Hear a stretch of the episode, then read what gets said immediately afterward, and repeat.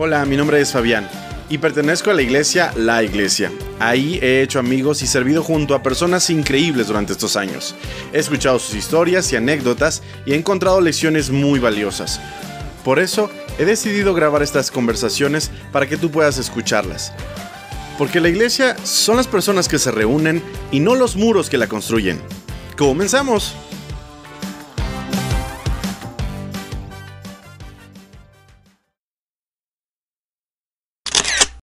Hola gente? ¿Qué tal? ¿Cómo están? Sean todos bienvenidos a un nuevo episodio de su podcast Backstage. Esta semana alguien que yo quería que estuviera con nosotros, que quiero mucho, que tengo la fortuna de compartir ministerio con ella, con ustedes. Erika, ¿cómo estás? ¿Qué onda Fabián? Bien, ¿cómo estás tú? Bien, muy contento, muy contento de tenerte y poder platicar contigo. ¿Cómo estás? A ver, cuéntame, no te pongas nerviosa. Empecemos con algo muy sencillo, no te preocupes. ¿Cuál es tu nombre completo, Erika?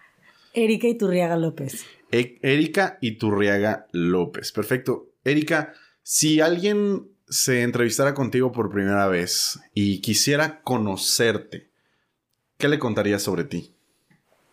Si alguien quisiera conocerme, o sea, en el, aspecto personal. Sí, en el aspecto personal.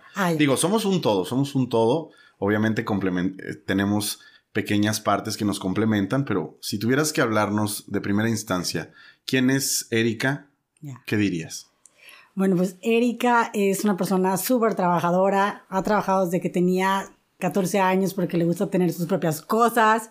Erika es una niña que le encanta orar por sus amigas, una persona que le encantan los perros, una persona que le encanta ir a la iglesia, le encanta orar, pero sobre todo adorar. Para mí es un tema súper importante adorar a Dios en alabanzas. Y pues nada, una persona que trabaja muy fuerte y pues, me gusta llegar a las personas a través de, de lo que yo hago. Ok, cuéntanos un poquito a qué, a qué te dedicas, Erika. ¿En mi trabajo? Sí, digo, no sé si tengas otra cosa además de tu trabajo, eh, un negocio o algo así. Cuéntanos un poquito qué haces de tu vida.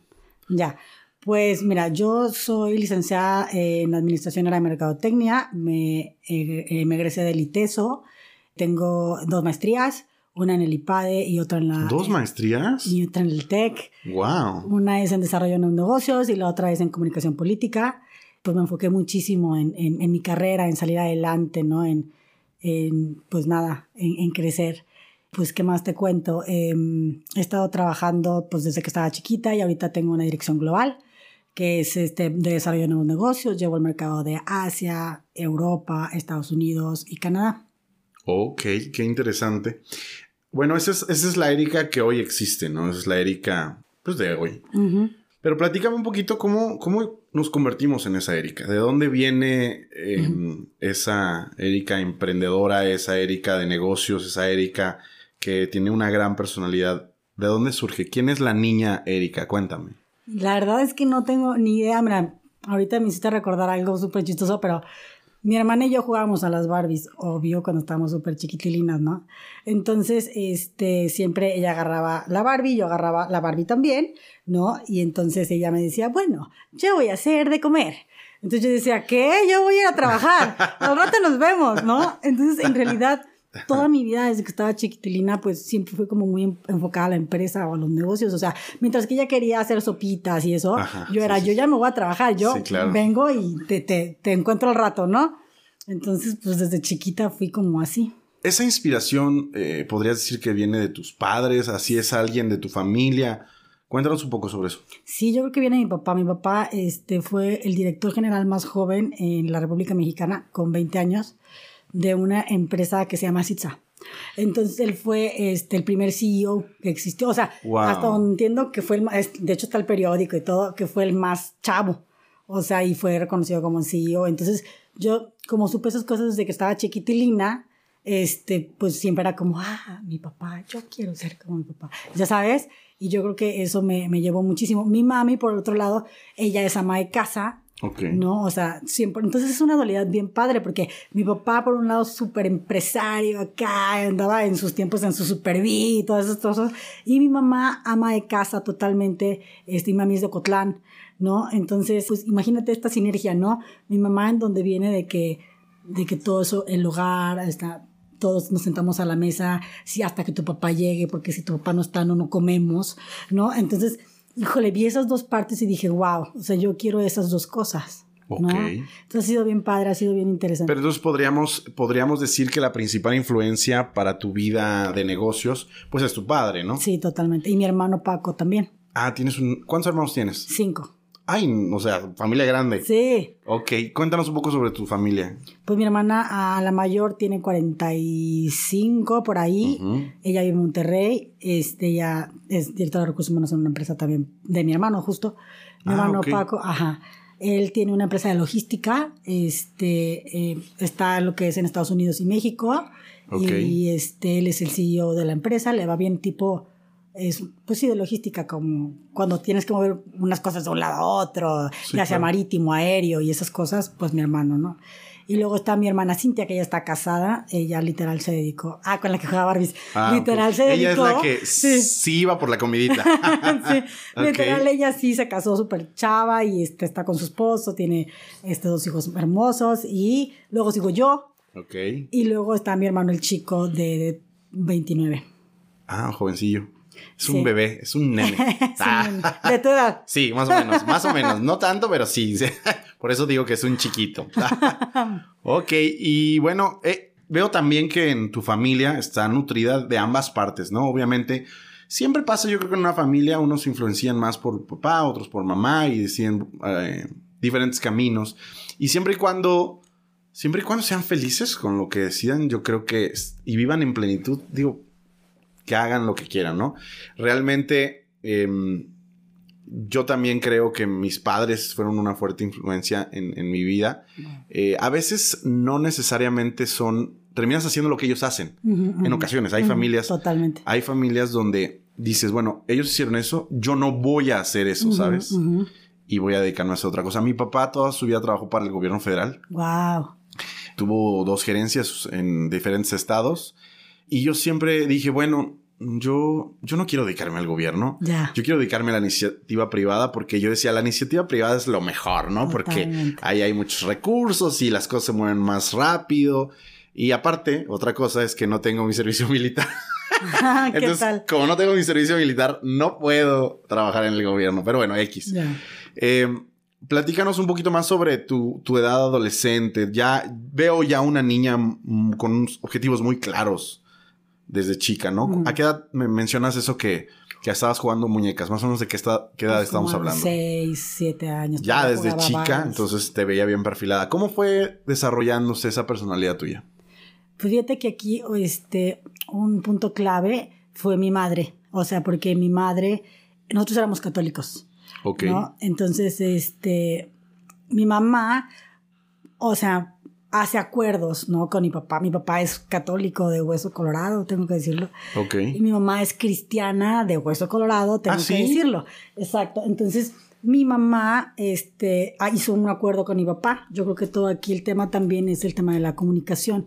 Entonces, yo crecí también entendiendo que la comunicación es básica y que podemos llegar a cualquier acuerdo, siempre y cuando los dos estemos bajo una misma línea. Okay. Entonces mis papás se pusieron de acuerdo y dijeron, oye, ¿sabes qué? Este, los niños van a ser católicos. ¿no? Pero cuando tengan nueve años o ocho años, lo voy a llevar yo a la iglesia cristiana y ellos van a decidir a dónde quieren ir. Wow, ¿eh? ¿No? Entonces, eso fue el acuerdo que ellos hicieron, lo, han respetado y lo respetaron. Y pues mi mamá nos, me llevó a mí a la iglesia cristiana cuando tenía ocho años. Me acuerdo que iba con mis cebollitas así ridículas que mi madre me hacía.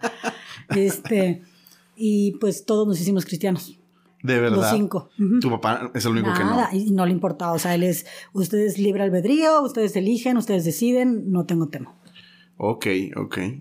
La realidad es que el cristianismo como, como religión no es el que salva, ¿eh? O sea, Jesús es el que salva. Y Armando lo he escuchado en varias ocasiones se puede aproximar uno a Jesús desde diferentes religiones y siempre y cuando Jesús sea el reconocido como Dios, Jesús sea el salvador de tu vida y hayas entregado tus, pecados y tus errores a Él y Él haya sido tu salvador, puedes estar no necesariamente en el cristianismo y claro, porque al final Dios es el mismo en todos lados. Claro, exactamente.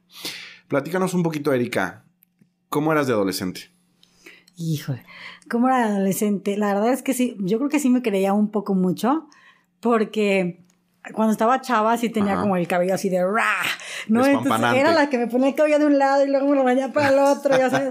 Entonces siempre como que ya me, o sea, ya me gustaba como mucho llamar la atención en diferentes formas Ok. cuando estaba adolescente. Ok. ¿no? Y pues, este, nada, o sea, a mi adolescencia fue maravillosa, este, sí tuve no muchos novios cuando estaba chiquita, pero me porté muy bien. Y este, y pues nada, o sea, bien, o sea, mi adolescencia fue muy, muy, muy padre, o sea, con mis papás, o sea, mis hermanos, todo, Ok. todo excelente, ¿no? no ¿qué, qué más necesitas? No, no, no, no, te lo pregunto un poquito para irte idealizando, irte imaginando y para ir construyendo tu personalidad, porque yo creo que las, las personalidades se construyen de las vivencias, pues, que vamos teniendo, ¿no? Ahora, tu relación con la iglesia en ese momento en tu adolescencia, ¿cómo era? Súper buena. ¿Sí? O sea, porque desde que mi mamá me llevó a la iglesia, pues yo no dejé de ir a la iglesia. O sea, yo siempre iba los domingos. O sea, yo entendía, pues. Entonces, mi relación con Dios siempre fue súper fuerte desde que estaba ch- chava. O sea, desde ahí, Has obvio, he tenido, como Claro. cualquier persona, ¿no? Y el que lo diga, ¿no? Así Sí, como claro. dicen, el que esté libre de pecado. ¿no? Pero la verdad es que sí he andado así. Pero ya últimamente, en los últimos años, ya he estado como súper, este camino recto con Dios, ¿no? Pero sí, siempre ha estado presente en todo momento. Ok, me dices que estudiaste en el ITESO una licenciatura en Administración y Mercadotecnia, más o menos una combinación. Sí, ajá. A esa edad ya habías trabajado, supongo. Sí, ya. Platícanos sobre tus primeros empleos. Sistema amigo de Telcel, la tienda Erika Iturriaga, con quien tengo el gusto. ¿Fuiste, ¿Fuiste de las que contestan? Sí, o sea, yo. ¿La línea en Telcel? sí, fue mi primer trabajo. Este, a mucha honra. Ah. Este, y sí, o sea, me, me contestaba los teléfonos de Telcel. Era el, no, el 111, ¿cómo se dice? El 111. Ah. Asterisco 111. Ah, sí, sí, el famosísimo. Sí, el- el de cuando los equipos que existían, ya sabes, o Sí, sea, claro. ahí estaba yo. En el ¿Qué edad tenías la 111. primera vez que empezaste a trabajar? Pues como 16 o 17. Ah, ok, ok, ok. ¿Y qué tal? ¿Cómo te fue? Pues súper bien, me encantó. Aparte siempre brillaba en todo. O sea, mi papá siempre me dijo que, no sé, a lo mejor esto influyó en mí, pero desde que estaba chiquitita me decía, tú eres la mejor siempre de todos. Ok. ¿No? Entonces fue un chip que, ¡ra! o sea, me llevó directo. Sí. Entonces siempre, y fue, siempre he sido como muy competitiva. Ok. ¿no? Entonces, donde quería que yo estuviera, tenía que brillar o tenía que hacerlo con excelencia, hacerlo como el principio de calidad total, no hacerlo bien desde la primera vez. Wow. ¿no? Entonces yo estaba ahí contestando teléfonos, pero los eh, contestaba tal cual y llenaba yo las bitácoras que te tenías que llenar y, y siempre súper bien, ¿no? Si alguien iba a contestar la mayor número de llamadas, eras tú. Sí, claro. Y si alguien iba a llegar a su meta, eras tú. Sí, y me grababa de los tabs que tenías que dar, ¿no? Para luego, luego agarrar la siguiente. Entonces era enter, no sé, F1, 3, 4, 5, 5, siguiente llamada. Bueno, entonces yo trataba de siempre tener la, la mayor número de llamadas y obviamente asertivas, ¿no? Wow, qué increíble. ¿Cómo te fue en Telcel? ¿Por qué saliste o qué pasó? Pues porque ya, este, ya había pasado como dos años ahí y este, y creo que, a ver, de Telcel me fui a, ah, pues nada, me fui, me, me ofrecieron chamba en, en, en Zara. Ah, En Sara. sí, ¿Qué tal? dolón de ropa. Ah, ¿Y cómo te fue ahí? bien, o sea, era, era muy padre. Digo, ahí, ahí fue donde empezó como todo el tema de, de, de que me gusta vestirme bien, porque yo veía, ¿no? Cómo llegaban las colecciones y yo decía, ay, qué padre se ve esto con esto y esto con esto, ¿no? Y entonces, este, pues nada, eh, fue buena, nada más que sí era un poquito desvelado por el tema de, de ¿Hasta qué los hora? inventarios. ¿Hasta qué oración Tres inventarios? de la mañana. Tres de la mañana. Inventarios y yo una niña, bueno, no una niña, una chava de 18 años quedándome 3 de la mañana haciendo inventarios. Obvio, siempre le llamaba a mi papá, papá, estoy aquí, bla, bla, bla. Y él estaba enterado de todo. Pero los inventarios no son diarios, ¿verdad? No, no, ¿Son cada qué? cada mes, Ah, ok. hasta donde me acuerdo, ¿eh? Ya pasó mucho tiempo. Ok. Fíjate, algo que el auditorio a lo mejor no sabe y se los platico para los que no conocen a Erika de manera personal. Pero hay dos cosas que te saltan luego, luego cuando conoces a Erika. Una es que es una mujer muy competitiva. Es una mujer eh, siempre pensando en, en términos de negocio, siempre pensando en términos de éxito. Y dos, me permito reconocerlo, eres una persona que se viste muy padre. Ah, Siempre, siempre vienes como modelo, Ay, siempre llegas. Es más, hay una anécdota muy chistosa porque la otra vez en Sin Formato Ajá. necesitábamos que tuviéramos tenis negros. ¿Te Y te preguntamos, oye, ¿tienes tenis negros? Y tú dices, yo nunca uso tenis. Y nosotros, ¿cómo que no usas tenis? Todo el mundo tiene unos tenis. Y dijiste, no, yo no, yo no los uso. Porque tú siempre estás como este, súper bien vestida, en tacones y todo. Creo que nos dijiste que hasta salías a correr en tacones, una cosa así. Ah, me acuerdo. No, nada, que una vez estaba en Bariloche, ¿no? Y pues era, y, o sea, uno llevaba tenis y yo era la única que llevaba tacones, ¿no? Entonces era, íbamos a ir a donde grabaron la, la, caricatura de Bambi, que había hielo, ¿no? Y era el día del censo. Entonces no había forma de que yo fuera a comprar tenis porque estaba todo cerrado, ¿no? Entonces era o irme en tacones a la nieve o no, o perder el viaje con mis amigas. Entonces, pues nada, me fui con tacones, me acuerdo cafés, así, y se me hundían los pies en la nieve y me decían, me volteaban a ver esta loca, ¿qué le pasa, no? Pero era eso o perder el viaje. Entonces, hasta en Bariloche me en tacones. Entonces, podríamos decir que tu etapa en Sara fue lo que te, te dio las nociones de moda que hoy tienes. O sea, sí. Ajá, sí, la verdad, yo creo que sí, porque me empecé a, ver las revistas y luego ayudaba a, la gerente a armar las colecciones, de que esto va con esto, pero ¿por qué? Porque este es un, un, jersey, y esto es una levita, y esto es no sé qué. Ah, entonces, no sé, o sea, me empezó a llamar muchísimo la atención todo el tema de la ropa, este, incluso, o sea, tanto así que después puse como un negocio que tengo en stand-by, ¿no? Eh, que es como ¿cómo te explico? Pues es un negocio en donde pues podemos ayudar a las personas a, a obtener las mismas piezas pero a precios más económicos. Ok, ok. Hay una... ¿Alguna vez viste una película que se llama El Pasante?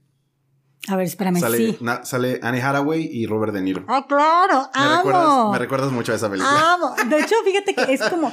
Sí, o sea, yo cuando veo esa película, ¿no? Y digo, no manches, o sea, es, es, es mi hit. O sea, la veo ella en bicicleta en su negocio, ya sabes, o sea, cómo ella va directo a... Oye, a ver, esto se dobla así. Yo siento totalmente que sería ella, o sea, cuando siga con mi negocio propio que quiero poner. No, y fíjate, también siempre he pensado que uno cuando, cuando es joven obviamente tiene oportunidades más limitadas. Y, y, al parecer uno piensa que, pues, que estuvo en algunos lugares solo por azar. La realidad es que yo creo que no hay azar en muchas cosas. Totalmente. Creo que Dios tiene planes para todos nosotros y siempre y cuando nuestra intención sea honrarle, Dios nos va a poner en lugares correctos, aunque nosotros pensemos que son cosas irrelevantes, ¿no? Por ejemplo, el hecho de que tú estuvieras en Sara que tuvieras la oportunidad de hablar con la gerente, que te explicaran qué prenda va con cuál, qué color va con cuál, por qué se ponen las colecciones de esta manera y todo. Tú no sabes la formación que hoy te dio. O sea, a lo mejor tú lo ves y dices, ay, bueno, X, trabajé doblando ropa en Sara hace muchos años y a lo mejor lo ves como, ay, no pasó nada. Pero tú no, tú no sabes cuánto afectó hoy tu personalidad y cuánto hoy... Estoy, estoy seguro que hay mucha gente que te ve y dice, qué padre, soy histérica. Justo ahorita una chava que estaba y me dice, ay, Eri, me dice, me encanta tu chamarra. Le digo, cuando quieras, te lo juro.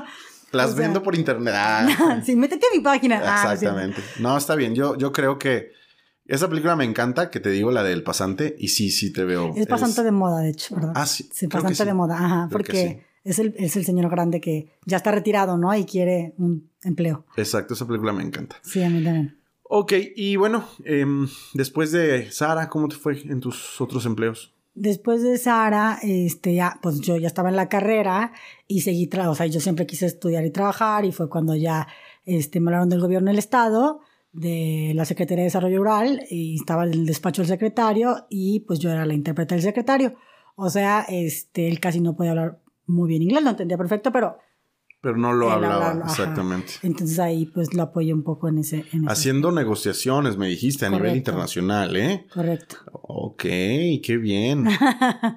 ¿Qué, Vivía desde chiquilla. Bilingüe desde chiquilla. Oye, sí, e, e, ¿el ser bilingüe fue estudiado o viviste en Estados Unidos algún tiempo? Fíjate que yo estudié aquí en Guadalajara en una escuela que se llama el Roosevelt. Roosevelt School. Y ahí me enseñaron el inglés perfecto. Pero después me fui a vivir a Estados Unidos dos años, entonces estudié 7th grade y 8th grade. Ajá, en Estados Unidos, en ¿Por qué no nos contaste eso? ¿Por qué te fuiste a Estados Unidos? Cuéntanos. Por el trabajo de mi papá. Mi papá es ingeniero químico. Entonces, él estaba ayudando a una textilera que estaba en El Paso ¿no? Entonces yo le dije, pa, yo me voy contigo. Y mi mamá, no, aquí quédate, ¿no? Entonces, porque mi mamá se quedó en Guadalajara ese tiempo, ¿no? Entonces, pues nada, yo y mi hermana Cintia nos fuimos a estudiar a Estados Unidos y ahí fue cuando empezó mi, mi, temporada de chola. ¿Por qué chola? Fui chola, ¿puedes creerlo? ¿De verdad? Te juro, Bueno, nadie se la cree. ¿Qué edad tenías? Tenía como, mm, pues como 16. Ay, pues estabas bien chiquita. O Sí, sea, o sí. skater, no sé cómo se Ah, le ok, diga. ok, ok. Sí, sí, sí. Sí, hay una uh, amplia diferencia, pero yo creo que skater. o sea, patinaste. No, o sea, los skaters se, veían- se visten así como más baggy pants. y- Exactamente. Y así de que mil pulseras de mil colores hasta acá de arco iris, o sea, el pelo así, ya sabes. Y mi mamá cuando me vio, no bueno, o sea, Erika, porque también usaban los overalls, o sea, como Ajá. los overalls súper grandes, ya sabes. Sí. Así yo era feliz. Y mi papá me decía, mijita, lo que tú quieras ponerte. Es más, a veces llegaba, me acuerdo que llegaba y me decía, mira lo que te compré. Unos overalls, o sea, ¿cómo se dicen? Overalls súper gigantes que yo decía, ah, cool. Y me los ponía y me quedaban tan mal. Pero yo era feliz, ¿no? Sí, claro. Y mi mamá cuando se enteró, dijo, Francisca. ¿no?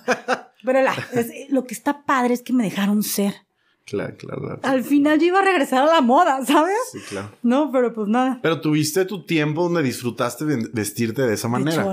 Y, y de alguna manera también practicaste, o sea, el deporte de la patineta o no. Eh, las patines. Ah, los patines. Sí. Ok, ok, ok, ok. Sí. Wow, qué interesante. Entonces vas a los 16, dos años vives en Estados Unidos. Obviamente eso te da los skills de lenguaje Ajá. para que cuando vuelvas y empiezas en tu trabajo en la Secretaría de qué, perdón? De desarrollo rural. de Desarrollo Rural, eres la persona que hace las negociaciones por el secretario, ¿no? Ajá. Ok. ¿Cómo te fue en ese empleo? Súper. ¿Qué podrías decir de, de eso? Súper, me encantó. La verdad es que me encantó estar ahí. O sea, sí es diferente porque yo siempre quise estar en la empresa, ¿no? Ok. Este, pero me fue muy bien, gracias a Dios. Después de ahí tuve que salir porque el secretario falleció. ah, no sabía. Sánchez eso. Saldana se metió en un accidente, en- este, iba para su casa y falleció. Entonces yo me moví ahí al Consejo Agropecuario de Jalisco, al CAJ. Y estuve llevando proyectos importantes como la Expo Mercado. Expo Mercado. Wow. Precios más bajos para hacerte un mandado. Entonces me tocó este, coordinar todo esto, hacer patrocinios y todo esto. Yo igual estaba muy morra, tenía 20, no sé, años. Y, este, y el presidente del CAG me dijo, tú vas a liderar todo esto, ¿no? Entonces, Wow. que me puso como a 25 personas a mi cargo y estas personas eran mucho más grandes que yo. Yo decía, ¿cómo le voy a hacer? O sea, ¿tú crees que van a escuchar una escuincla como yo? Personas de 45. Entonces fue un reto. Yo me acuerdo que cuando llegué me encerré en el baño y empecé a llorar y le dije, Dios, ayúdame. O sea, porque, ¿por qué me pones a hacer estas cosas a mí? O sea, cuando yo soy una niña, o sea, una escuincla al lado de esta gente de cuarenta y tantos, o sea, entonces recordé que me dijo, todo lo puedo en Cristo que me fortalece, ¿no? Entonces, Wow. pero me encerré en el baño y lloré, ¿no? Entonces me dijo, yo estoy contigo, camino delante de ti, detrás de ti, en medio de ti, ¿no? Entonces me acuerdo que me salí del baño, me limpié las lágrimas, me vi en el espejo, entonces, pues nada, tuve que empezar a creer en mí también, ¿no? A ver, hay una frase que dice, fake it until, until you make it, ¿no? Entonces, pues nada, yo me acuerdo que entré y abrí las puertas, ¿no? Y yo dije, a ver, las cosas las vamos a empezar, ta, ta, y empecé a organizar y Dios me dio ahí como esta sabiduría, ¿no? De cómo hacerlo y, y, y, y pues nada, la verdad es que al final el evento salió muy bien. Wow, de verdad yo creo que cuando Dios nos da oportunidades en las que nos sentimos que nos quedan grandes, los zapatos o, o el saco, muchas veces sí nos queda, seamos sinceros, pero Dios suple, Dios va supliendo, va supliendo hasta que nos permite llegar a la altura en el que ya, ya no nos queda grande y obviamente Dios ya nos permite eh, continuar. Te lo digo porque yo también tuve un empleo, en el, pleo- el, el puesto en el que hoy estoy en, la en una empresa, eh, tengo un puesto comercial global y yo empecé a trabajar ahí entre los 25 y los 26 años. Oh, wow. Yo era el vendedor más joven del mundo. Wow. Me sentía un escuinclito. Y obviamente cuando me presentaban con los compradores de las Me grandes te empresas... pegaban, ¿no? Este es sí, ¿qué me decían, quiere? ¿Quién invitó a este niño a la, a la- Sí, a la junta? Totalmente. Y yo así de, yo estoy aquí porque me contrataron.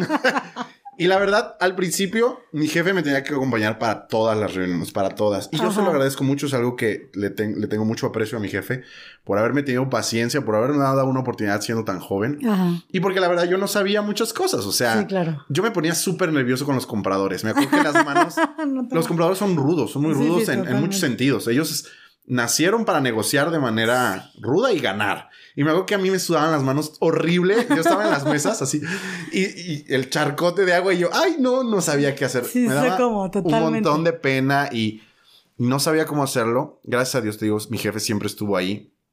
Y yo decía, Dios, es que esto es mucho para mí. O sea, la realidad no tengo los skills. O sea, yo a lo mejor debía haber sido introducido como trainee primero y después ya entrar al puesto normal, pero Sí, no, la vida a veces tum, te avienta, ¿no? Te Así te toca. sí. Y estoy seguro que Dios fue el que me puso en ese lugar.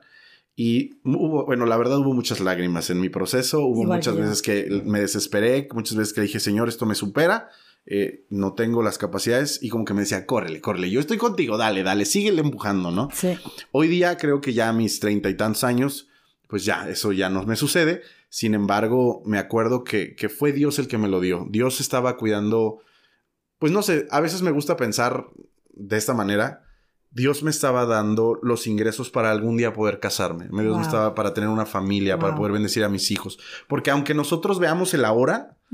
Dios ve mucho más allá de lo que nosotros vemos, ¿no? Y nosotros pensamos, ay, pues es un puesto que te- ahorita tengo, tengo 21 años o veintitantos, pero Dios ve más allá, ¿no? Entonces, sí veo a Dios cuidándome, Dios cuidando a mi familia futura y, y me da mucho orgullo, me da mucho eh, satisfacción saber que Dios tiene cuidado de, de- de mi vida. Y a pesar de que yo muchas veces quise aventar el, la- ¿El los tenis y los sí. Sí. dije, saben que este, esto me queda grande, Ay, ¿no? y estoy muy contento. La verdad, creo que a cualquier persona del auditorio en la que esté batallando en un empleo, muchos de nosotros hemos batallado, ¿no? Sí, no, totalmente. Totalmente. Después, de hecho, después de que terminé ese trabajo en el, en el CAG, mm, me fui a otra empresa que era totalmente de aeropuertos, ¿no? Entonces, es- ah, no, para esto, ok, ya me egresé y me fui a vivir a Londres. Ahí sí, no pregúntale a mis tarjetas de crédito cómo quedé, o sea, honesto, porque yo no me iba a ir de mesera como todo mundo, se- ah, no. O sea, yo me fui un año sabático a pasármela bien y pues obvio tenía mis tarjetas de crédito, las puse Topadas. hasta tope, o sea, tope, tope, tope.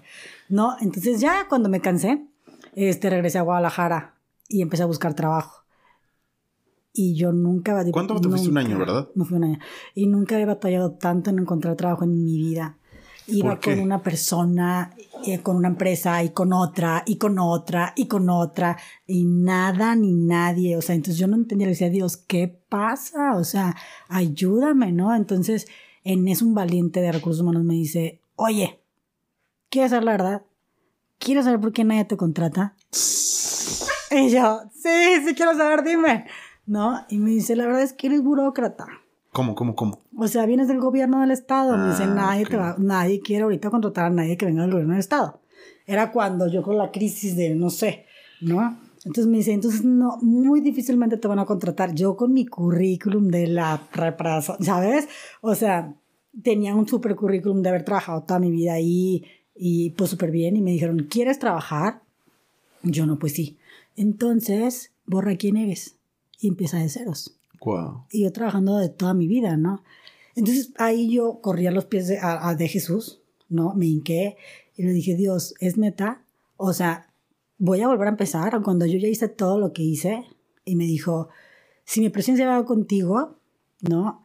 Tú vas a poder volver a llegar a donde estabas. Entonces me enseñó que a veces tienes que volver a empezar otra vez. Y cuando Dios está contigo vas a llegar otra vez a ser lo que eras. Y a veces, este, pues sí, a veces tienes que empezar de ceros y borrar quién eres, pero siempre tienes la oportunidad de volver a empezar. Entonces borré quién era, ¿no? Borré mi currículum. No soy nadie, soy egresada del ITESO. Se acabó, ¿no?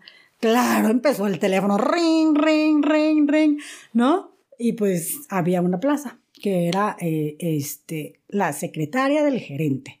Yo, no, ok, sí, Dios, está perfecto, vamos, vamos, ¿no? Entonces fui, ¿no? Pero yo quiero que tú me entiendas que yo ya tenía un camino recorrido, pues, Claro, ¿sabes? sí te entiendo. Entonces yo le pedí a Dios Un o sea, poco mucha humildad. ¿De orgullo Exacto. dolió? Que me ayude, claro. Sí, sí dolió, ¿verdad? Claro que dolió, o sea, dolió, pero, lo- o sea, obvio, todo se lo di a Dios y sabes que Dios, yo quiero hacer lo que tú quieres que yo haga y voy a empezar las veces que tú quieres que empiece, ¿no? Entonces, me hablaron, ¿no? Una vacante de secretaria. Perfecto, en el nombre, yes, ¿no? Y yo dije, ya, es mío, porque mis papás estaban de mijita, ya regresaste de Londres. Este, no vemos claro, ¿no? Las tarjetas siguen marcando, ¿eh? Llegan a la casa los recibos muy caros. Exacto, ¿no? Entonces, pues nada, ¿no? Total, este, pues ahí voy, ¿no? Yo bien, en el nombre de Jesús, con el valor, ¿no? Y llego, Fabián, yo y 25 más. O sea, aparte yo ya iba con la moral, ya sabes qué sí, medio lastimada y, llegas y compites con 25 personas. Entonces dije, ok, para no hacer el cuento largo, este, ya me hacen la entrevista, me quedo en el puesto y el puesto solamente es un puesto de vacante de embarazo por tres meses sin posibilidad de contratación. Wow. Entonces le dije, Dios, pues vamos a darle la vuelta al puesto, ¿no? O sea, vamos a hacer que esto sí, claro. corra. Y aquí lo que te voy a contar es lo más milagroso que me ha pasado en mi vida. ¿Qué pasó? ¿No? Porque justo una semana antes de que yo fuera a entregar el puesto, ¿no? Este, yo no sé qué tanto tú creas en estas cosas o no, y si no, pues perdón. Échale, échale, échale. Pero este, yo soy de las personas que no me gusta irme al, al tiempo, ¿no? O sea, si termino a las cinco y media, me quedo seis, ¿no? Y, y, me gusta llegar más temprano, pues, ¿sabes? Entonces, en, y siempre fue como una instrucción de Dios de, ah, quédate tantito más, ¿no? Entonces yo fui siempre muy obediente en ese aspecto. Y una semana antes de yo entregar el puesto de, de, de la de secretaria, este, Em, me quedé, eran las seis, seis y media, y de repente sale uno de los directores corriendo y me dicen, Erika, ¿tú hablas inglés? Entonces yo te digo, sí, ¿por qué? ¿Qué pasó? ¿No? Y me dicen, necesitamos una persona que levante la minuta. Entonces yo dije, ah, sí, cool, yo levanto la minuta sin broncas, ¿no? Entonces yo iba caminando y tú escuchas estas voces. O sea, yo siempre he sido muy cercana a Dios y fue como low profile. Sí, claro. ¿No? porque yo no sabía dónde iba a entrar. Entonces, cuando abro la puerta, estaban todos los directores de, todo, eh, de toda la empresa donde estaba trabajando, el director de relaciones con inversionistas, el director de comercial, el director de recursos humanos, el director, todos los directores negociando con unas personas que venían de Estados Unidos para el tema de bandas de equipaje. Wow. Entonces, ¿qué hacía yo en la Secretaría de Desarrollo Rural? Pues eso, negociaciones en inglés. Pero yo solamente iba ahí a levantar la minuta. Sí, claro. ¿Correcto? Entonces yo vi pasar el barco y me subí, ah. ¿no? Entonces, pues nada, estaba yo ahí y de repente estaba levantando la minuta y yo estaba y estaban hablando en, inglés y todo. Y en una de esas, este, no se dan cuenta que no están o sea, que estaban negociando mal porque se suponía que el tema de las bandas de equipaje ya estaba incluido en el contrato y se los estaban cobrando aparte, pero ellos ya lo habían pagado. Entonces yo me acuerdo que le di un codazo al de al lado, porque todos en el celular para esto, ¿no? Entonces le, di, le dije, oye, Carlos, le dije que era el, director, en ese entonces otro, otro director, le dije, se me hace que esto está medio mal, o sea, porque, porque pues como que ahí les está faltando algo, pero ¿por qué? No, porque es que las bandas de equipaje, no sé qué. Entonces empezó a regar como la voz, ¿no? Entonces todos como que pusieron atención y ya volteé yo y me dijeron, a ¿qué? Entonces yo, pues me toca hablar. Y les dije, no, lo que pasa es que eh, lo que es el mantenimiento correctivo y preventivo de las bandas de equipaje ya viene incluido en el contrato y ustedes lo están cobrando otra vez. Oh, yes, yes, ¿no? y ya fue todo lo que aporté. Pero fue en inglés. Sí, claro. Me salí de la junta, al día siguiente me buscan del director de relaciones con inversionistas, me dice, oye, ¿dónde aprendiste a hablar inglés? ¿No? Y me lleva con él, me quedo como coordinador, después este, fui gerente. Ok, wow. Entonces, otra vez, el que no es como el que el gallo donde quiera canta, pero es el que si estás con Dios, Dios está contigo y todo va a volver. Mira, aquí hay, hay principios básicos que Dios nos ha enseñado y uno de los principios básicos es eh, ser el esforzado, ¿no? La Biblia siempre nos va a enseñar a ser esforzados, a dar el extra, a dar la milla más, a dar nuestro saco, ¿no? No, no a cumplir nuestras funciones en, el límite. Yo me acuerdo que uno de los, de los jefes primeros que tuve cuando fui practicante, y de hecho fui aquí en Continental, en Guadalajara, me dijo, ven Fabián, quiero que des un recorrido conmigo. Era el líder de ingeniería y me fue a dar el recorrido a la planta y me dice, te voy a enseñar las cosas que están mal. la, gente pasa junto a ellas y jamás se dan cuenta. dice, ¿ya viste eso que está ahí tirado? Sí. dice, ¿ya viste a las personas que pasan y nadie la recoge? Ah, me dice, ¿sabes por qué? Porque todos tienen funciones tan definidas que ellos piensan que ese no es su trabajo y nadie lo va a recoger y nadie lo va a reparar. Y así pasa con los equipos, y así pasa con las máquinas, y así pasa con los procesos. Y todo el mundo sigue solo haciendo exactamente lo que, para lo que los contrataron. Claro. Nadie decide hacer un poco más. Me dice, cuando tú tengas tu primer empleo formal, no te quedes con solo lo que te, para lo que te contrataron. Siempre da un extra, siempre quédate un poquito más, siempre di que sí a, la labor adicional y eso te va a abrir puertas que a los demás no les va a poder abrir. La realidad es que a lo mejor sin pensar en él, cuando tuve mi primer empleo lo hice. Y efectivamente, te abre muchísimas puertas el ser una persona esforzada, el ser una persona honesta. y, y, como Dios te dijo en ese momento, low profile, ¿no? La verdad no tienes que llegar a decir, no, yo soy Don Juan y a mí todo el mundo mis chicharrones, truenan. no, la verdad, la, la sencillez y la humildad que también la Biblia nos las ha enseñado, dice la Biblia que tomes el último lugar en una reunión la última silla, la silla más pequeña. Exacto. Y él va a encargarse de llevarte a la silla grande.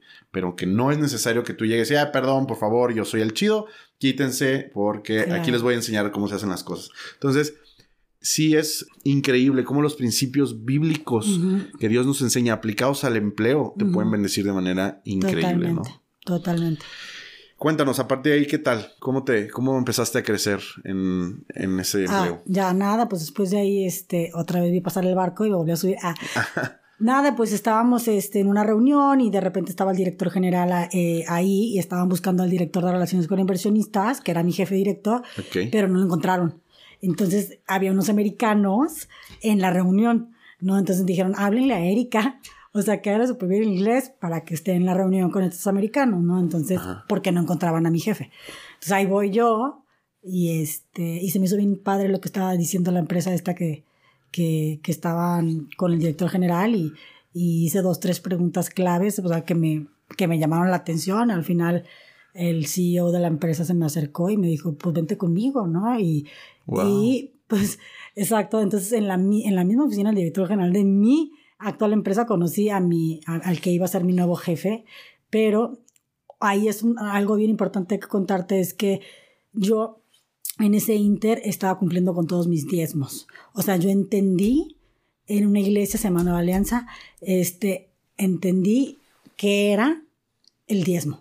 O sea, lo entendí, lo entendí a ver, a ver, perfecto. Escuché una palabra ahí que me parece conocida. ¿Qué iglesia? Nueva Alianza. No me digas que eres del multiverso de Nueva Alianza. Sí. Como el de Spider-Man. Eres parte de ese multiverso. Sí. ¿Cuándo llegaste a Nueva Alianza? Platícanos. Ay, a ver, pues llegué cuando llegué de Monterrey. O sea, hay quien invitó a TT. TT Díaz Pringas, este, mi tía, este, me invitó a Nueva Alianza y fui ahí y este, y ahí... ¿Cuándo volviste de Monterrey? ¿A qué edad estamos situando ese punto? Eh, pues fue hace como, híjole, no sé, unos 10 años. 10 años, ok. Y ahí estaba Ana Barba, estaba cantando, ahí estaba Dani en la alabanza. O sea, los conoces también desde hace muchos años. Pero ellos no me conocían a mí, o sea, porque yo solamente iba y, y ahí como un integrante más, pero nunca estuve sirviendo ni nunca nada. Yo nada más los había visto y ya, ¿no? Ajá. ¿En, alguna parte de tu vida sí serviste? O sea, digo, sé que ahorita estás sirviendo muchísimo. Sí, en Monterrey, en la iglesia de Jesús Adrián Romero. Ah, ¿estuviste con Jesús Adrián Romero? No, hombre. ¿Adivinan dónde? ¿En dónde? En la bienvenida. Ah, sí. sí. ¿Cuánto tiempo estuviste con, en esa iglesia? Como un año. Entonces tú conocías a Falcón, a lo mejor también ya, ¿no? Al porque crees que cuando vino nos saludamos, porque claro que lo conozco perfecto.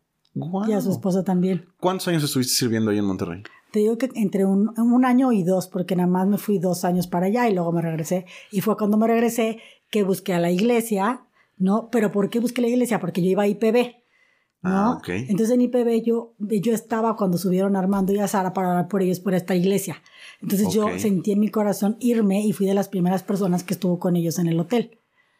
Ay, ¿desde el hotel también estás? Pero pues yo como viajaba mucho, o sea, seguro no me veían tanto, pero pregúntale a Armando. Armando, sí, totalmente, estábamos ahí en el Encore. Oh, bueno, no, ¿cómo se llama este que está aquí? No, ahorita es Encore, pero era el Holiday Inn antes. Exactamente. ¡Wow! No es posible, tú también formas parte de ese multiverso. Sí, sí. Ok, oye, preguntota. Entonces, digo, sé que ahorita nos estamos más yendo por tu área eh, empresarial y la verdad me da mucho gusto conocerla y, que se la puedas compartir al auditorio. Pero del paralelo que tuviste con tu vida eh, espiritual, ¿cómo iba? ¿Cómo iba ese paralelo? Pues siempre de la mano de Dios, la verdad. O sea, yo sabía qué paso que daba, paso que tenía que buscar a Dios. O sea, yo siempre he creído que si Dios no está, o sea, como dice en la Biblia, ¿no? Ni me acuerdo bien quién dijo, pero es, si no vienes conmigo, no me saques de aquí. Sí, claro. Entonces, este, a todos lados donde yo iba, siempre iba este, Jesús conmigo, o sea, lo busqué en oración, o sea, soy de las personas que piensa que hincado en tu cuarto, ¿no? Y en la orilla de tu cama, pues ora tu padre, ¿no? Entonces yo siempre lo hacía, todas las noches. O sea, que tú eres alguien que practica mucho la comunión, la oración. La oración, claro. Desde hace muchos años. Es que si no, difícilmente. ¿Difícilmente qué? Sí, sí, dilo, dilo. Si no, difícilmente, pues puedes lograr escuchar su voz o su presencia, pues siento yo, ¿no? O sea, que hay que conocer el corazón de Dios y el corazón de Dios está en la Biblia. Claro, totalmente. Qué interesante, Erika, la verdad, porque justamente lo platicábamos ahorita antes de empezar el episodio, Erika y, yo por fuera, y le decíamos que a mí me encanta ver que Erika es una mujer tan exitosa, una mujer eh, pues, tan luchona, tan, tan extrovertida, y es difícil ver una mujer con tu perfil en la iglesia, porque normalmente las mujeres exitosas piensan que no necesitan a Dios. Eh, desde mi perspectiva, ¿no? A lo mejor soy una perspectiva errónea, pero desde mi perspectiva siento que las mujeres exitosas o no lo buscan o no lo necesitan o no tienen tiempo. ¿Qué tan cierto es esto?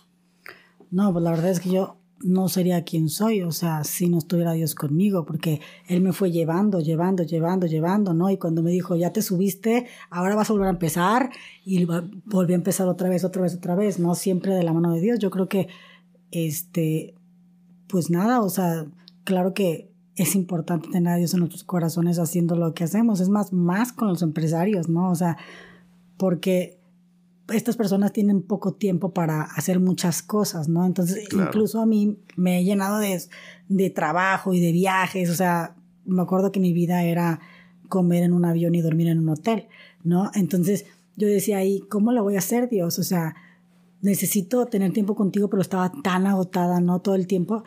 Y, y, nada, lo hacía en las salas de espera, ¿no? O sea, al de al lado le hablaba de Dios y, y, así empecé a hacerlo. Entonces dije, bueno, pues va a ser mi segunda chamba o mi primer chamba, ¿no? Entonces hacía mi trabajo más el trabajo de Dios al mismo tiempo. Entonces yo no sería quien soy, de verdad, si Dios no hubiera estado conmigo. De hecho, como te dije antes de entrar al episodio, yo ni siquiera sé cómo es que hago lo que hago. O sea, Dios es el que me da la creatividad y el que me da las estrategias pero si yo no estuviera ahí doblada este, de rodillas, yo creo que no podría decir que es mi capacidad, pues, ¿me explico? O sea, yo creo que es Él obrando en nosotros.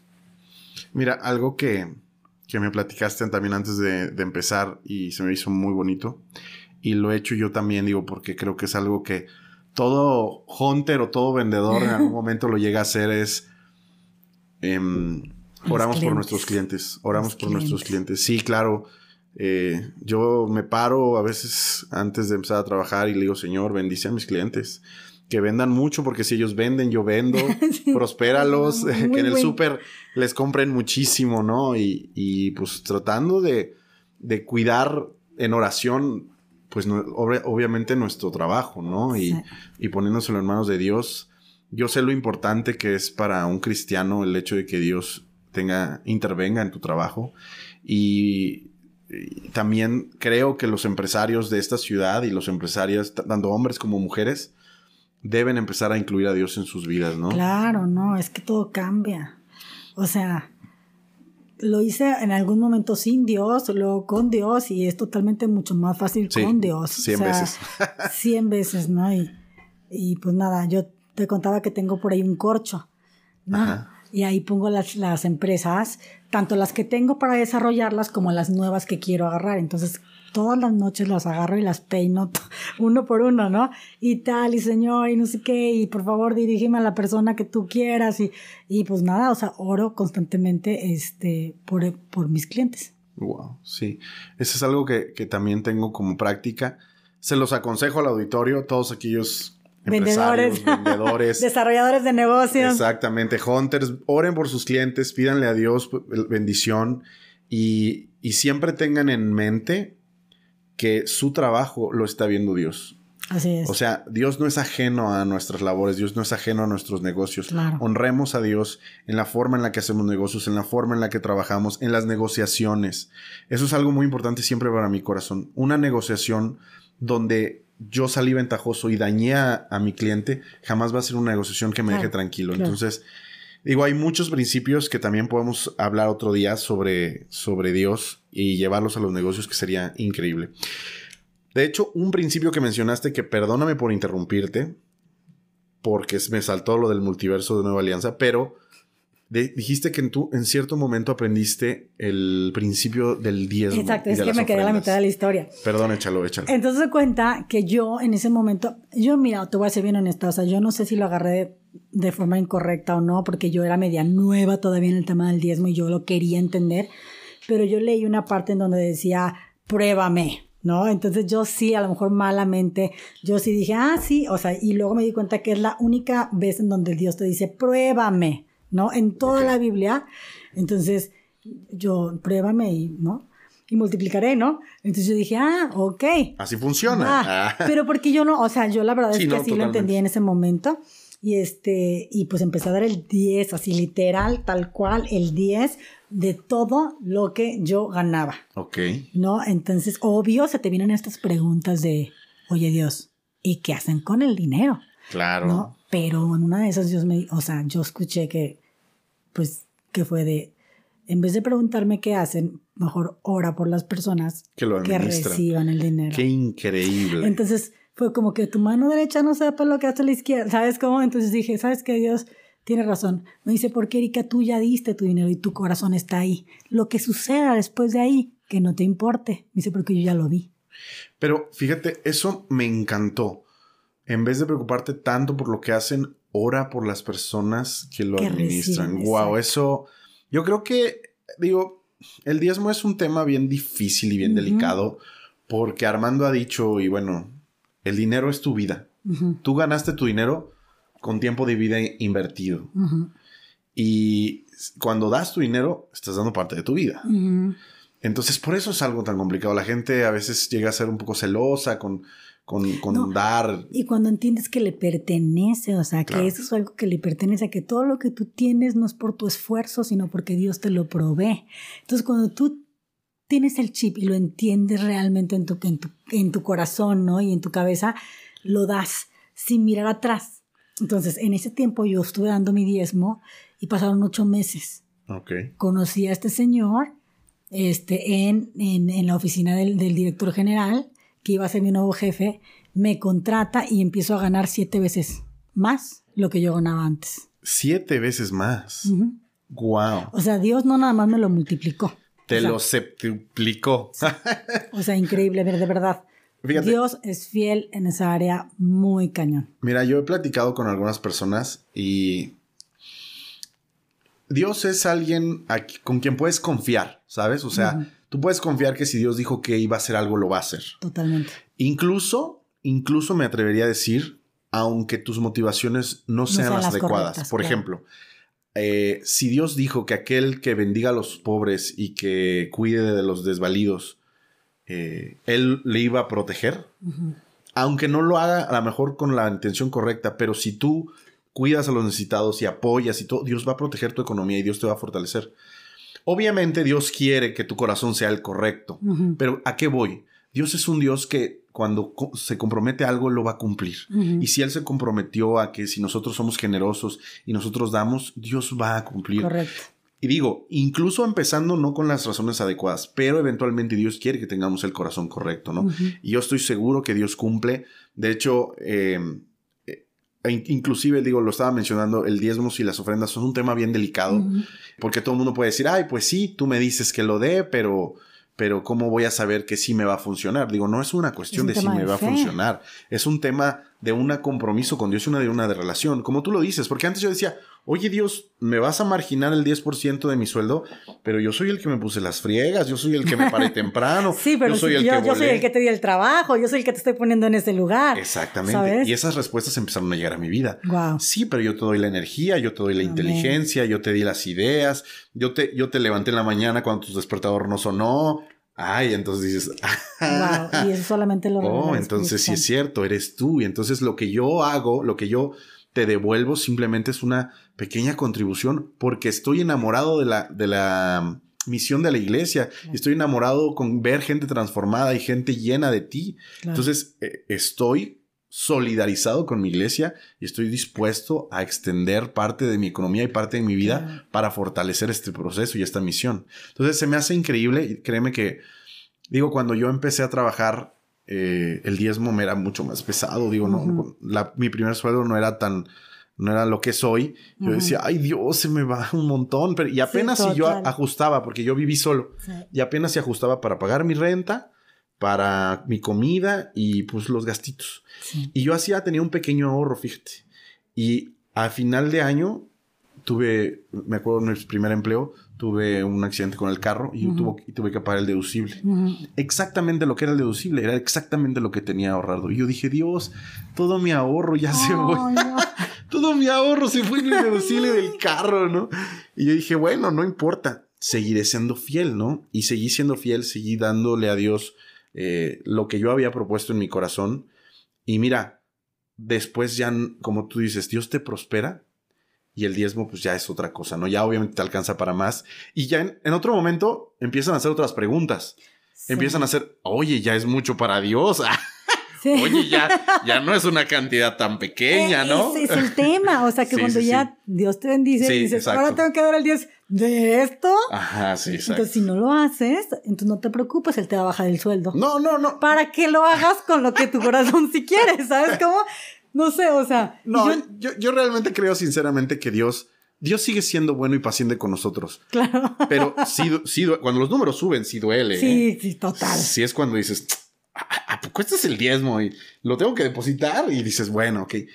Pero es un salto de madurez, fíjate. Es un salto de madurez y un salto de fe. Dices, si en su momento, cuando no tenía mucho, fui fiel, porque ahora que Dios me ha sobreabundado, ¿por qué no debería hacerlo? Por mucho que el número sea grande o lo que, sea, ¿no? Como es de que el que es fiel en lo poco, sí, sí, sí. será fiel en lo mucho. Será fiel en lo mucho. Y es, y es algo que sí se aprende, porque aprendes cuando son 100 pesitos, cuando son 100 pesitos, ahí aprendes a dar tu diezmo. Y va creciendo y ya después Dios te enseña. Mira, la realidad es que em, Dios, como les dije al auditorio, y espero que no me lo tomen a mal, Dios es un Dios fiel, Dios es un Dios que respeta su propia palabra. Podemos confiar que Él es el único ser que no nos va a defraudar, ¿no? Entonces, claro. Eh, y es que si Él lo dijo, pues Él, lo dijo, él, lo, va, Él lo va a hacer. Me encantó tener esta conversación contigo. Erika, de verdad me da mucho gusto conocerte. Em, yo digo, vamos a ir cerrando. Me encantaría que nos platicaras cómo, cómo llegaste a la iglesia, cómo conociste a la iglesia. Pero algo que quiero resaltar y te quiero dar este crédito porque te estimo, ya tengo tiempo conociéndote. Auditorio, Erika es una de las personas que trabajan con nosotros o que están en, el equipo de Sin Formato. Llevamos, Sin Formato lleva como tres años, dos años. Digo, nos afectó la pandemia, se apagaron switches y se volvieron a aprender después. Pero eres una persona muy fiel a tu posición, eres una persona muy constante, eres una persona eh, con la que yo creo que uno puede descansar esa parte, ¿sabes? Y eso es increíble, porque cuando estás empujando un equipo ah, para que algo suceda y te puedes despreocupar de algo, porque decir, hay alguien ahí que sí o sí va a estar, llueve, nieve, nieve relampaguee, caiga un y tú eres esa persona. De verdad, te lo quiero agradecer de parte del equipo de Sin Formato. Daniel Argumedo es el, el pastor de la reunión y quiero agradecértelo aquí públicamente por esa constancia durante todos estos años y porque sabemos que eres alguien en que podemos darnos la vuelta y decir, Erika lo trae, ¿no? Y, muchísimas gracias. Mm. Eh, pero nos gustaría saber cómo, cómo llegaste a ese punto, cómo llegaste a la iglesia. A la iglesia, a la iglesia. Sí, a la iglesia, a la iglesia pues este, te, te, decía que estaba yo en IPB y de repente vi que subieron a, a, Sara y Armando para orar por ellos porque iban a poner una nueva iglesia. Ah, sí, es cierto. Entonces yo, pues lo que hago es que sentí este llamado de seguirlos. Entonces fui con ellos al hotel desde el principio y después ahí estuve yendo un poco y después fue cuando me fui dos años a Monterrey, que estuve ah, con Jesús Adrián Y cuando regresé los volví a buscar, pero ya no estaban en el hotel, Sí, no, ya, ya no. estaban aquí, entonces es que regreso aquí con ustedes nuevamente. ¿Y cómo, cómo te empezaste, cómo decidiste comprometerte por primera vez en la iglesia para servir? Digo, ya venías de, de cierta inercia que traías de Monterrey, pero cuando llegaste aquí, ¿cómo lo decidiste? ¿Cómo, ¿Cómo fue ese proceso? Pues yo tenía una amiga, este, se llama Miriam, ella siempre me, me, me, me, me decía mucho de, oye, Erika, es que tienes que servir, mira, este, si sirves de verdad, o sea, Dios se agrada en las personas que sirven, ¿no? Porque yo nada más era de los que venía, escuchaba y me iba. Sí, claro. Venía, escuchaba Que es y muy me normal, iba. que es muy normal. ¿no? Entonces, este, empezó como a, a ponerme como este pensamiento, ¿no? Latente. Entonces dije, y me puse a orar, le dije, Dios, este, ¿quién es? O sea, dime, dime, ¿no? Y en eso, pues, este, empecé a apoyar en Bienvenida en la mañana. Este, en ese entonces estaba Toño. Y, Ah, sí, es cierto. Ajá, y estuve yo, oraba por las personas, pues ya ves, con Vale, que me tocó recibirla, sí. pues ahí estaba. ¿no? Y entonces empezaba a apoyar en, la- en, en la- en el equipo de bienvenida en la mañana Ajá. y ya después este, se abrió sin formato en la tarde y empecé a apoyar en sin formato en la tarde también en bienvenida. ¿Cómo han sido estos años eh, sirviendo en la iglesia? ¿Cómo Ay, te has sentido? maravillosos, la verdad, maravillosos. O sea, sin formato es único, ¿no? O sea, es sin formato. cualquier cosa puede pasar. O sea, cualquier cosa, hacemos todo, pero lo que más buscamos es llegar a los corazones de las personas. Si pudieras decirnos cómo te ha bendecido la iglesia a ti. Sé que has pasado por muchos lugares, sé que eres cristiana desde los Ocho. ocho años. Me impresiona tu historia de verdad. Pero si pudieras platicarnos cómo te bendijo la iglesia en todos estos años de conocer, de conocer a Jesús y en toda tu, tu vida, que veo que es una vida con altos, con algunos bajos, pero que Dios ha sido fiel y te ha bendecido, ¿cómo dirías que la iglesia tuvo ese papel en tu vida? Eh, No, no, no solo esta, todas las iglesias en las que has estado. Mira, la verdad es que yo siempre he creído eh, que cuando te estás en una iglesia, de alguna u otra forma tienes esta cobertura pastoral, ¿no? Porque los pastores oran por cada una de las personas que van a, a las iglesias. claro. Entonces yo siento que aunque yo a veces no he conocido a los pastores, no sé, en algunas iglesias en donde he estado viajando, ¿no? Que voy, si es domingo voy y me congrego a donde sea que quiera que encuentre una iglesia, ¿no? Yo sé que estar bajo la cobertura de una iglesia, bajo la cobertura pastoral, ha sido de bendición en mi vida. Que bueno, incluso el apapacho, ¿eh? También. También. El apapacho que, que te da una iglesia es algo que la verdad Increíble. difícilmente se puede comparar. Y ya por último, para terminar, ¿cómo te sientes en la iglesia la iglesia? Me encanta. ¿Sí? Sí. Cuéntanos por qué te gusta. Me gusta sin formato. Ah, no. Me gusta sin formato y me gusta también las, las reuniones de la mañana y todo, pero me gusta sin formato porque siento que llegan como más los chavos que quieren vivir una experiencia diferente a las reuniones normales, ¿no? Entonces, claro. Como que son como mucho más fáciles de alcanzar, ¿no? Porque pues están como abiertos a la expectativa, ¿no? De ¿y ahora qué va a pasar? ¿Te acuerdas aquella vez que hicimos lo de los vendajes? Bueno, fue Ay, eso increíble, estuvo ¿no? padrísimo. Exacto. Me acuerdo mucho también la vez que simulamos el avión. El aeropuerto. Y todos venían o de azafatas, o de pilotos, o de los que mueven los, los aviones. Ese día estuvo muy bonito. La verdad ha sido una, un gran lugar y una gran oportunidad para conocer gente increíble como tú, Erika. Muchísimas gracias. Gracias por este episodio. Gracias por bendecirnos. Te doy la oportunidad eh, para que te despidas del auditorio. Los invites a venir a la iglesia y cerramos. Sale, vale. Pues nada, primero, este, gracias a ti, gracias a todos lo que, los que se chutaron esta conversación hasta el final. Espero que Dios los bendiga muchísimo. Eh, recuerden siempre que todo lo pueden en Cristo que nos fortalece. Bueno, pues auditorio, muchísimas gracias por escucharnos cada semana. Eh, En este episodio, Erika nos bendijo con su vida, su testimonio. Esperemos que lo disfruten y tendremos otro la siguiente semana. Nos vemos muy pronto. Un fuerte abrazo para todos. Chao. Bye.